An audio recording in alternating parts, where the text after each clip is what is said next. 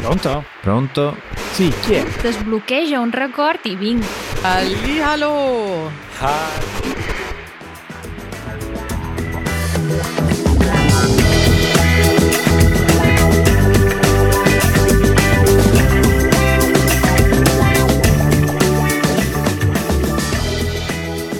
Buongiorno. Buongiorno Matteo, ciao, come va? Bene. Tu come stai? Stanco.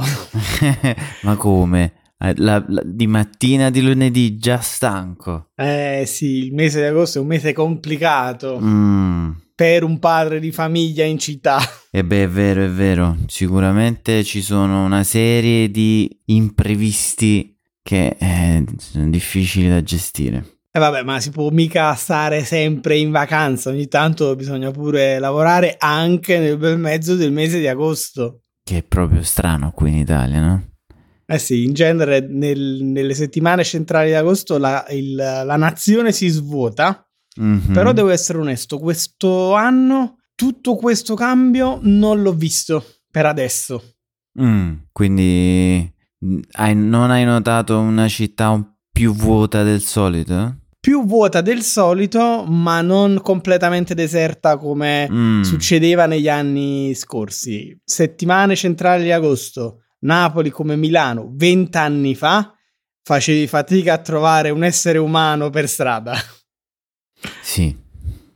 Qualche anno fa la città comunque si svuotava, anzi le città comunque si svuotavano uh, un bel po', adesso è, è un po' più difficile, forse perché quest'anno il 14 e il 15, che sono la vigilia di Ferragosto e il Ferragosto, che è festivo in Italia, capitano all'inizio di settimana, quindi forse le persone non sapevano se prenotare la settimana prima o la settimana dopo, solo pochi possono prenotare tutte e due le centrali di agosto e quindi si sono un po' spalmati le vacanze. Eh, immagino di sì. Diciamo che il calendario ha confuso tutti e a quanto ne so, anche tu in realtà non hai sfruttato quelle centrali, ma...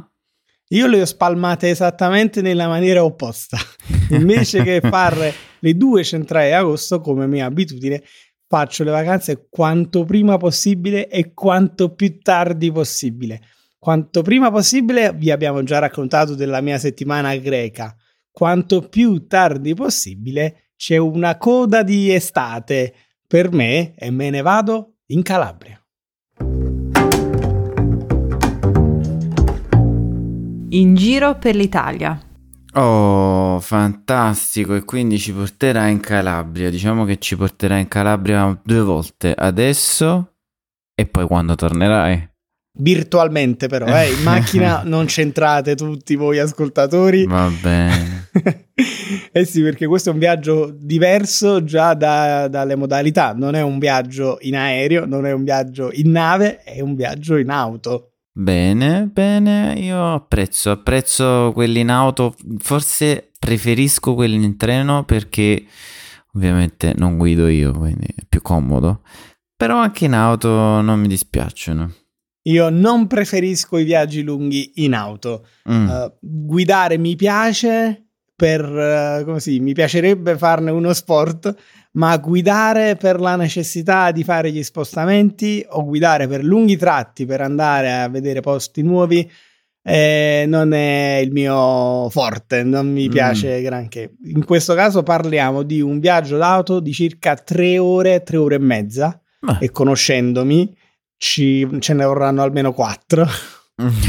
come mai? Perché ti fermi spesso o preferisci guidare piano? Mm, tutte e due. Mm, perché avendo anche la bimba in macchina ancora di più eh, vado piano e Mhm. poi perché mamma mia ma tu immagini tre ore e mezza in auto fermo con il piede sull'acceleratore è, è noioso io mi annoio e quindi ogni tanto c'è bisogno di un break di un caffè eh, di sgranchirsi le gambe mm. Tu no tu Ma no, io, io um, tendo a voler arrivare il prima possibile. Non corro, ma è raro che mi fermi, diciamo spesso, ovviamente per questioni fisiologiche sì, però non, non lo trovo noioso, tant'è vero che in realtà questa cosa a volte mi crea problemi perché poi mi fa male la schiena, perché sto per troppo tempo seduto in tensione, perché comunque quando si guida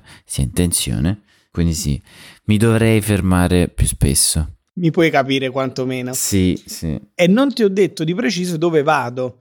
Vado in una località che si chiama Rossano. Rossano, l'ho sentito. Siamo praticamente sul lato ionico della Calabria. Adesso tutti hanno in mente la cartina dell'Italia come uno stivale. Mm-hmm. Diciamo che la Calabria è un po' la punta di questo stivale, è come una punta Mhm. a due lati, sopra e sotto, diciamo.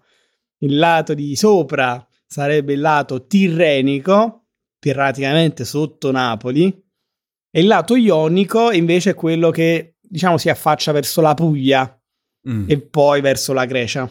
Quindi il dorso del piede tirrenio. Sì, è la la sola, pianta. la pianta eh, del piede è ionico. Quindi E quindi Rossano si trova dall'altro lato, dall'altro mare, bisogna attraversare l'Italia e quindi passare per gli Appennini, che è questa catena montuosa.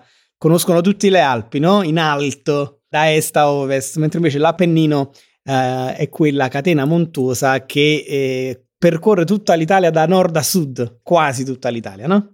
Eh Sì, diciamo che l'Appennino è un po' la causa della nostra diversità, perché ha diviso da sempre, da prima che arrivasse l'uomo, diciamo, l'Italia in eh, parti decisamente eh, distanti, non, non in linea d'aria, ma di, diciamo, per la raggiungibilità, perché spesso dal Mar Tirrenio all'Adriatico e quindi dall'ovest all'est non è semplice arrivare perché c'è l'Appennino.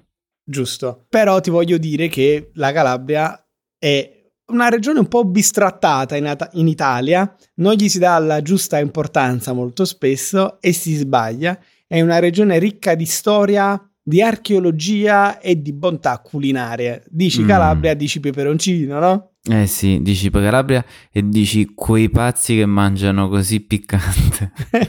Tra l'altro il salume tipico eh, calabrese è l'anduia. E Mm. grosso modo parliamo di 70% salume e 30% peperoncino, tutto mischiato e insaccato.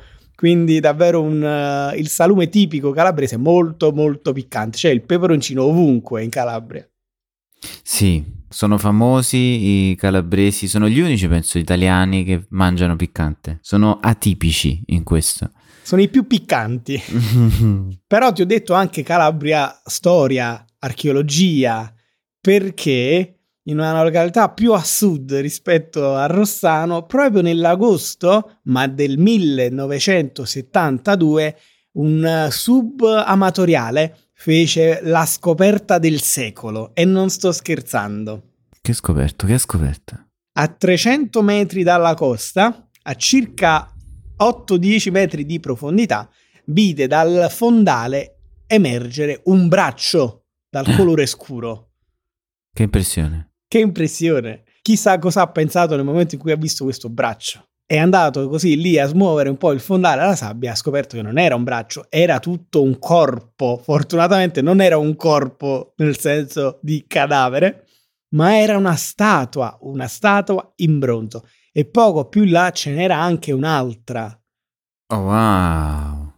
Torna, arriva, immagino ci abbia pensato su cosa fare eh, per tutta la giornata. La sera chiama i carabinieri. Si muove la macchina dei sommozzatori dei carabinieri. Nel giro di qualche giorno si organizzano e portano a riva queste due statue. Queste due statue sono due statue del V secolo Cristo eh, di provenienza greca. Fantastico. Que- e sono di bronzo e sono quelli che oggi si chiamano bronzi di Riace perché il luogo del ritrovamento era Riace Marina. Sono fantastici e sì, sono... Tu, tu li hai visti? Non di facciamo. persona, sono nel um, eh, Museo Archeologico di Reggio Di Reggio Calabria, Calabria, e io sì. non sono mai stato a Reggio Calabria. E chiaramente li conosco, sono probabilmente le statue più famose degli ultimi eh, 100 anni in Italia. Sì, sono, sono famose e sono simpatici. Io li ho incontrati. li ho incontrati perché mio nonno viveva a Reggio Calabria e quindi io praticamente la Calabria l'ho girata abbastanza, soprattutto quella che diciamo si affaccia sul Mar Tirreno. Sì, sono simpatici, sono, sono alti, però in realtà non tantissimo. Sì, sono più o meno a grandezza naturale. Mm-hmm. Uh, sono circa 1,80 m d'altezza, diciamo, bei sì. uomini, bei guerrieri. Prestanti, sì. Prestanti, ma non sono giganteschi, sono no. presumibilmente ad altezza naturale. Ci sono tanti misteri attorno a queste statue perché non si sa esattamente da dove è partita questa nave che portava queste statue, chi rappresentano queste statue e soprattutto dove andavano tra i vari studi, forse l'unica cosa che si è riuscita a capire è che queste statue non hanno fatto il viaggio subito dopo la loro creazione, quindi non sono state fatte in Grecia e poi mandate in Calabria o comunque nella Magna Grecia, che ricordiamo essere le coste italiane del sud uh, all'epoca della colonizzazione greca. Sembrerebbe invece che siano state delle statue greche e che siano rimaste in Grecia fino attorno al primo secolo, mm, tra il primo secolo avanti Cristo e il primo secolo dopo Cristo, eh, richiamate a Roma da dei collezionisti eh, nell'epoca in cui tutti i romani volevano avere dei, eh, dei reperti greci per rifarsi al mondo classico. Mm-mm. E quindi durante questo viaggio, presumibilmente una nave che portava tutti uh, beni uh, antichi già all'epoca, non si sa se è naufragata oppure se ha dovuto liberarsi del peso di queste statue per non naufragare. Fatto sta che queste statue sono andate a picco, sono andate a fondo al largo della Calabria. Ogni volta che succede una cosa del genere, o comunque che ripenso quello che successe quando ritrovarono eh, i bronzi, penso chissà quante statue e reperti ancora ci sono lì, se verranno mai trovati. Mi affascina sempre. Guarda, Rossano è più a nord di Riace Marina, mm. però io così un'immersione la vado a fare, un po' bravo, a Non bravo, si sa mai. Bravo. Guarda, ti dico un aneddoto di questa settimana. In Sardegna, se non sbaglio, uh, un... è più vicino alla costa, mm. dei ragazzi Uh, si sono andati a fare un bagno a largo, uh, hanno anche loro fatto una piccola immersione e hanno trovato un'anfora, un'anfora antica. Tutti contenti l'hanno portata a, a riva, si è formato un capannello, no? come puoi immaginare. Da questo capannello spunta la direttrice della sovrintendenza archeologica. No. Che dice: Molto bello, molto bravi, però via tutti, questa è roba nostra, è roba dello Stato italiano non potete eh, prendere dei reperti dalle spiagge italiane. Fantastico, peccato che questa cosa non succede sempre, nel senso che non c'è sempre la... non c'è sempre la sovrintendente o comunque diciamo qualcuno capace e con i mezzi per distinguere tra quello che diciamo per capire cosa viene ritrovato e per fermare le persone che si portano a casa i reperti. Eh sì, è proprio così. Diciamo che questo è stato un caso mh, mm, fortuito, è Mm-mm. stato proprio uh, il destino che ti fa ritrovare un'anfora, ma ti fa trovare anche la sovrintendente sulla tua stessa spiaggia. Fantastico. Non si rubano i reperti, nel momento della scoperta bisogna allertare lo Stato fondamentalmente e questo ci riporta ai bronzi di Riace perché una parte del mistero è che forse, forse le statue ritrovate non erano due, forse erano di più, ma questo per adesso non lo sapremo. Ah, mi stai lasciando così con un mistero incredibile. Eh sì. Matteo, lo sapevi questo? No, ma lo sai che c'è un'altra cosa che non, non sapevo? Lo sapevi? No, non lo sapevo. Praticamente Raffaele, prima di iniziare questo, questa puntata, mi ha, mi ha detto una cosa incredibile, che nella regione dove vivo, quindi la Lombardia, c'è il paese più piccolo d'Italia. È proprio così. Si chiama Morterone e bisogna specificare che è il più piccolo non per estensione, quindi non per grandezza, ma è più piccolo per numero di abitanti. Ne sono circa 33. 33, mi sembra una cosa ridicola, cioè ci sono più persone nel mio condominio. È esattamente così e le eh, similitudini con i condomini non finiscono qui, perché in un paese di 33 abitanti c'è anche il sindaco e l'ultimo sindaco è stato eletto con una maggioranza di 12 voti. È incredibile, cioè praticamente ho avuto più voti io per quando sono stato eletto consigliere nei, nell'assemblea condominiale. ah, quindi Matteo è consigliere del condominio. Questa sì. è la seconda cosa che scopro dopo il fatto che uh, tuo nonno viveva a Reggio Calabria e hai visto i bronzi. Hai visto? Eh... Continua a scoprire cose su Matteo dopo anni di podcast. È bello, no? Così che ci sono sempre cose nuove. E non a caso la sezione si chiama Lo sapevi, non lo eh, sapevo. Esatto, esatto. Però è una cosa molto particolare perché effettivamente 12 persone ti votano e tu diventi sindaco di questo comune. Il sindaco precedente in realtà era una donna e come puoi immaginare un comune così piccolo non è che fa il sindaco e basta, perché eh, le, le, le persone che devono mandare avanti il paese sono poche. In questo caso il precedente sindaco, eletta con 15 voti, quindi addirittura uh, di più del nuovo sindaco. Valanga. Valanga di voti. Il precedente sindaco non solo era chiaramente una donna, come ho detto, ma era sindaco, insegnante elementare e vigilessa, tutto allo stesso tempo. Fantastico. Ci si arrangia, no? Nei paesi piccoli eh, ci si arrangia.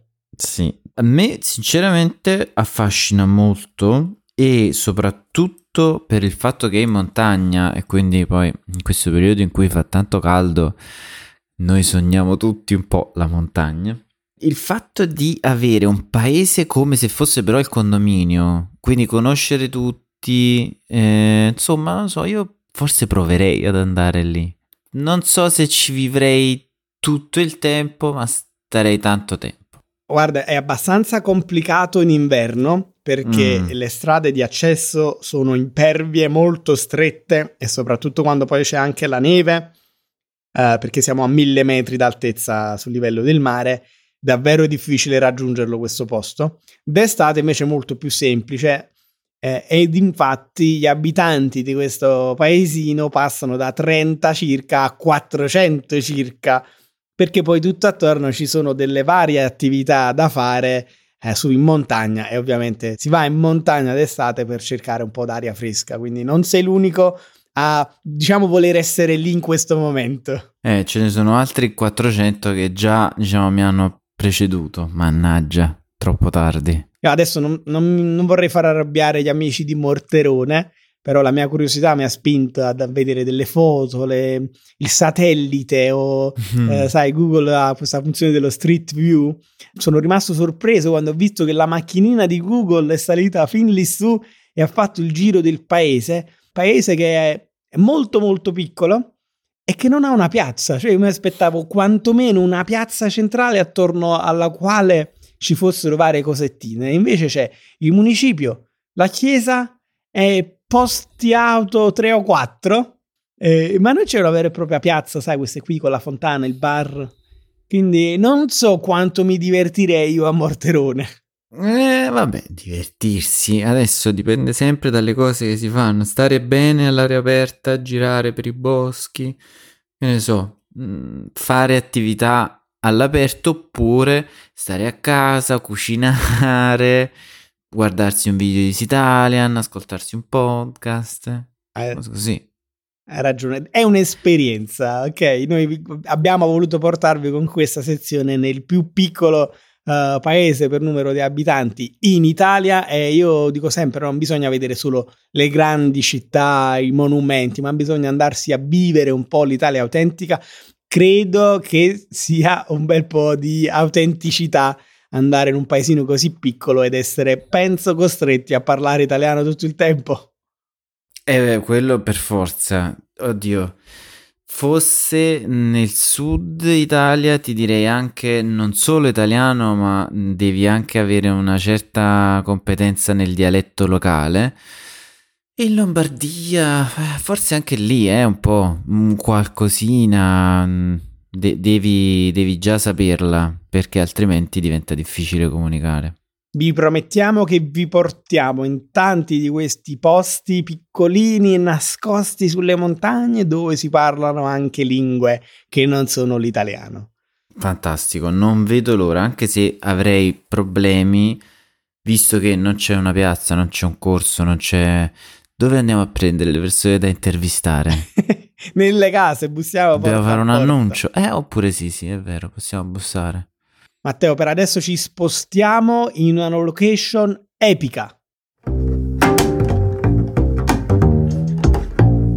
Cosa è successo questa settimana? Calmi, calmi, non litigate. No, no, ma qua c'è, c'è, c'è aria di rissa, c'è aria di rissa, è meglio che ci spostiamo. Una rissa è un combattimento um, che nasce dal nulla, no? Per motivi stupidi, spesso per strada giusto? In questo caso io parlerei proprio di combattimento organizzato. Sì, in effetti sì, perché diciamo la rissa c'è stata momentanea in internet con lo scambio di, diciamo, una rissa virtuale, però poi in effetti il combattimento è programmato e sarà oltretutto qui vicino, forse parliamo del combattimento più discusso forse degli ultimi anni, quello tra Elon Musk e Mark Zuckerberg. Ne parlano tutti in Italia, ma un po' in giro per il mondo.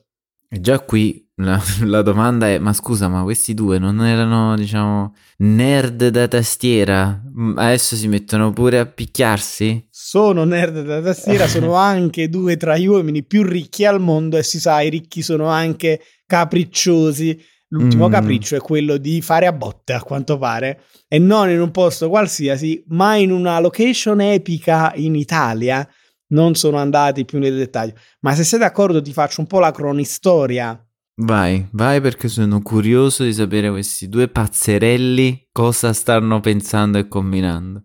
Nasce tutto quando Elon Musk acquista Twitter, la piattaforma social, e comincia a praticamente devastarla, possiamo utilizzare questo termine. Sì. Ha cambiato il logo, ciao uccellino e adesso è tutto una grande X. Il nome è cambiato, adesso si parla di x.com, i mm. colori sono cambiati dall'azzurro al nero, ma la cosa più importante è che cambia anche il modo in cui si gestisce la piattaforma.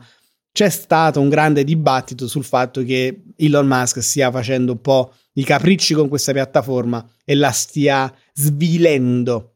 A questo punto entra in scena il salvatore, tra virgolette, Mark Zuckerberg, che vede l'opportunità e dice: mm, Twitter è sempre stata una piattaforma molto popolare, adesso che Elon Musk la sta distruggendo, quale occasione migliore per creare un'alternativa a Twitter all'interno della famiglia Meta, che è l'azienda che include Facebook, Instagram e WhatsApp mette in piedi questa piattaforma alternativa che si chiama Threads.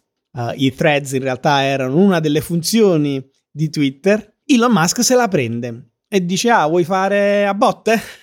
Allora ti sfido. eh, ti sfido effettivamente ad un incontro. E tu dici: Ok, Elon Musk è un personaggio sopra le righe. Eh, Mark Zuckerberg lascerà cadere questa provocazione. E invece no, Zuckerberg sui suoi canali dice quando vuoi, dove vuoi. e quindi da, di lì nasce questo incontro da programmare. Cominciano a parlarne più o meno seriamente. Mark Zuckerberg addirittura si allena in questa disciplina che dovrebbe essere le arti marziali miste. Non c'è una data, ma ci sono indicazioni per la location. Pensa che hanno contattato uh, la Meloni, il premier italiano, uh, e il ministro della cultura italiano, San Giuliano, perché vogliono fare questo incontro nel Colosseo. Poi ci hanno ripensato, hanno detto il Colosseo è un po' complicato, cambiamo location. Uh, Elon Musk questa settimana ha pubblicato un, un post, perché non si può dire più un tweet, Un post in cui dice che mh, si terrà in un lo- una location in cui tutto quello che vedi è romantica e gli indizi portano a Pompei. Mm. Quindi vengono a rompere le scatole qui. In questo caso, io ho immaginato, quando mi hai detto che si sono iniziati a, a sfidare, immaginato che ci sarebbe dovuta essere una professoressa, capito, che si alzava, diceva Marco, Elia, per favore smettetela di fare gli stupidi, tornate a posto, state disturbando la classe. Esatto. Mm. Il problema è che loro sono sia gli studenti che Eh. l'insegnante, Eh, che il sì. preside, che il ministro Eh, dell'educazione. Purtroppo sì. Scoop degli ulti- delle ultime ore, proprio notizia Mm. di poco fa. eh, Zuckerberg ha pubblicato su Thread un post in cui dice: Mi sa che questo combattimento non si farà perché eh, io continuo a proporre location e date. E Mm. Elon Musk mi dice: No, adesso no, no, più avanti. Adesso ho il dolore qua, poi più avanti ho il fastidio alla gamba. eh, non sono ancora pronto, mi devo allenare. Facciamo una prova in America. E quindi Fugge. ha detto praticamente: Elon Musk non è serio. Mm. Non so se si farà questo incontro. Cioè, a me tutta questa storia sembra una cafonata pazzesca. E fossi stato la Meloni o San Giuliano, avrei detto grazie, ma no, grazie. Speriamo che faranno così. La questione è sempre, purtroppo, eh, loro ass- portano anche denaro. Ingolosirebbero qualunque nazione, immagino. Eh, però, mm, sì, diciamo, in teoria dovrebbero essere abbastanza forti i nostri politici da dire ragazzi, diciamo, sì, siete simpatici, ma tornate a fare i combattimenti con le tastiere perché non è il caso. Sì. Ma la domanda è: ma davvero il Colosseo o gli scavi di Pompei hanno bisogno di questa pubblicità? No. E poi invece, eh, chiaramente è uno sport, eh, però invece di fare violenza fisica, anche se ripeto è sport, quindi nei limiti del consentito, pensate alla violenza anche verbale che c'è sui vostri social, quello è un problema, tutti questi haters che Mm. si nascondono dietro alle tastiere e insultano chiunque, quello è un problema da risolvere, non il combattimento al Colosseo. Bravo, detto, detto bene, bisogna essere meno, meno o- odia- odiosi, odianti. odiate meno, amate di più. Venite in Italia, ma non per vedere queste cafonate. Venite per vedere posti come Rossano, posti come Morterone, Morterone. o posti più importanti come eh, i nostri, le nostre bellezze archeologiche, i bronzi di Riace, gli scavi di Pompei, il Colosseo. Ma non scrivete sui muri. Mi raccomando, eh? Ci vediamo la prossima volta e ci racconterete dove siete stati, anche perché anche noi vi racconteremo dove siamo stati. Eh sì, non vedo l'ora. Anch'io. Ok, allora ci diamo appuntamento alla prossima puntata. Ciao. Ciao ciao.